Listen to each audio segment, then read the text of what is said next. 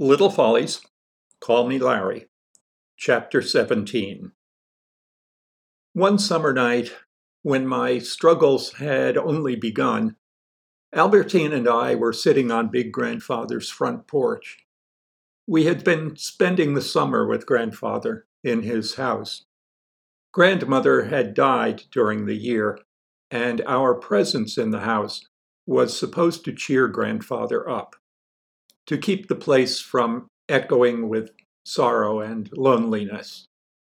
We felt that we hadn't succeeded, and we had become convinced that we couldn't have succeeded. That we should have known that grandfather felt the loss of my grandmother too strongly for us to make him forget it for long.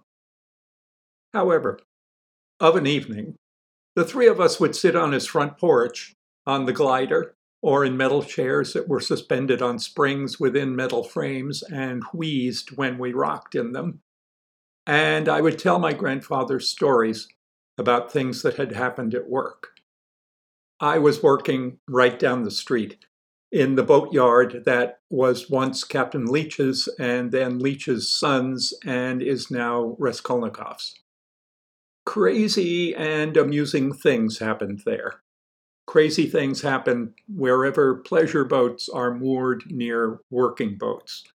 Because people who think that boats are for fun and people who think that boats are for work each think the others are crazy.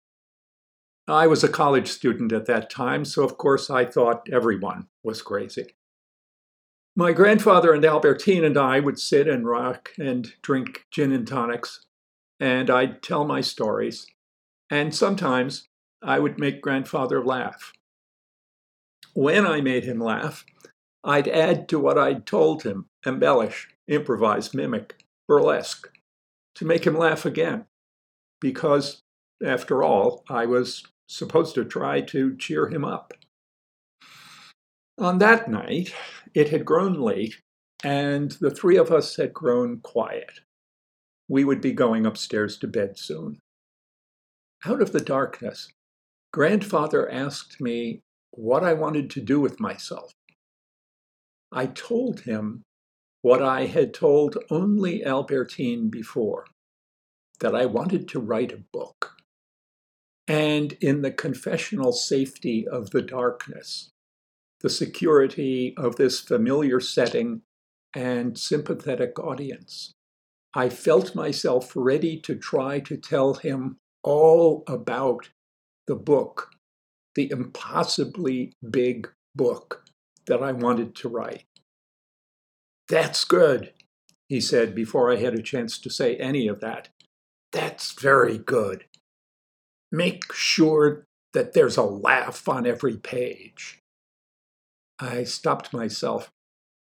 I took a sudden cheap pity on him, who didn't need, or want it. Instead of telling him anything about the book I wanted to write, I indulged him, or so I thought.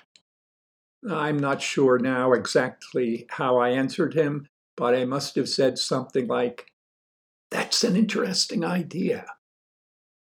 And in the darkness, I smiled to myself a shameful, condescending smile and decided that it would be too difficult to explain to grandfather why I didn't want laughs, why laughing seemed to me reprehensible in this miserable world.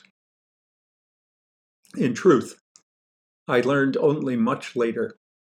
Explaining would have been too difficult because I didn't understand that the main reason I considered laughter inappropriate was that my circle of serious friends considered it so, walked with their eyes down, their heads bowed by the misery of life. To expect happiness was insane.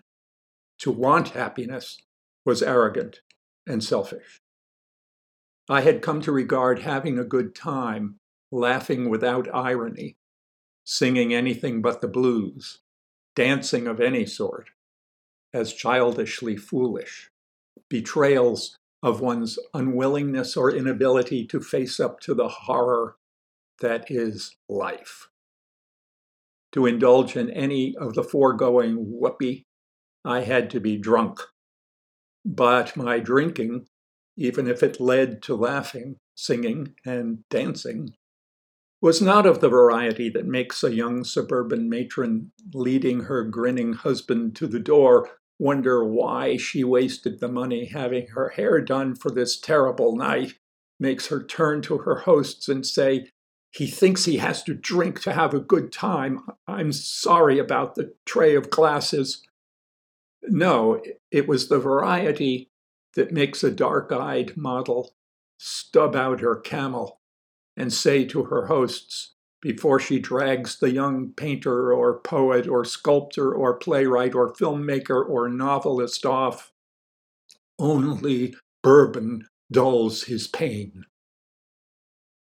I couldn't have explained to grandfather then that I wanted the respect of all those very serious people, people for whom it was an axiom that no serious thought could lead to laughter real laughter. And since I couldn't explain, I yawned and said, Are you ready for bed, Al? Albertine and I went up to bed.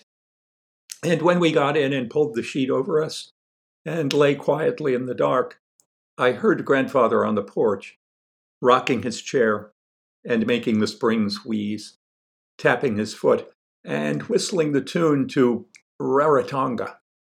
And then suddenly, loudly, he began to sing, Come on, honey, come with me. Sail away across the sea to Rarotonga, where the nights are longer and our love will grow much stronger. Oh, honey, won't you come alonga uh, across the sea to Rarotonga with me? A neighbor slammed her window down, as she had done on another evening when Albertine and I had stayed on the porch too late with friends, and I had begun to talk too loudly about the nature of things.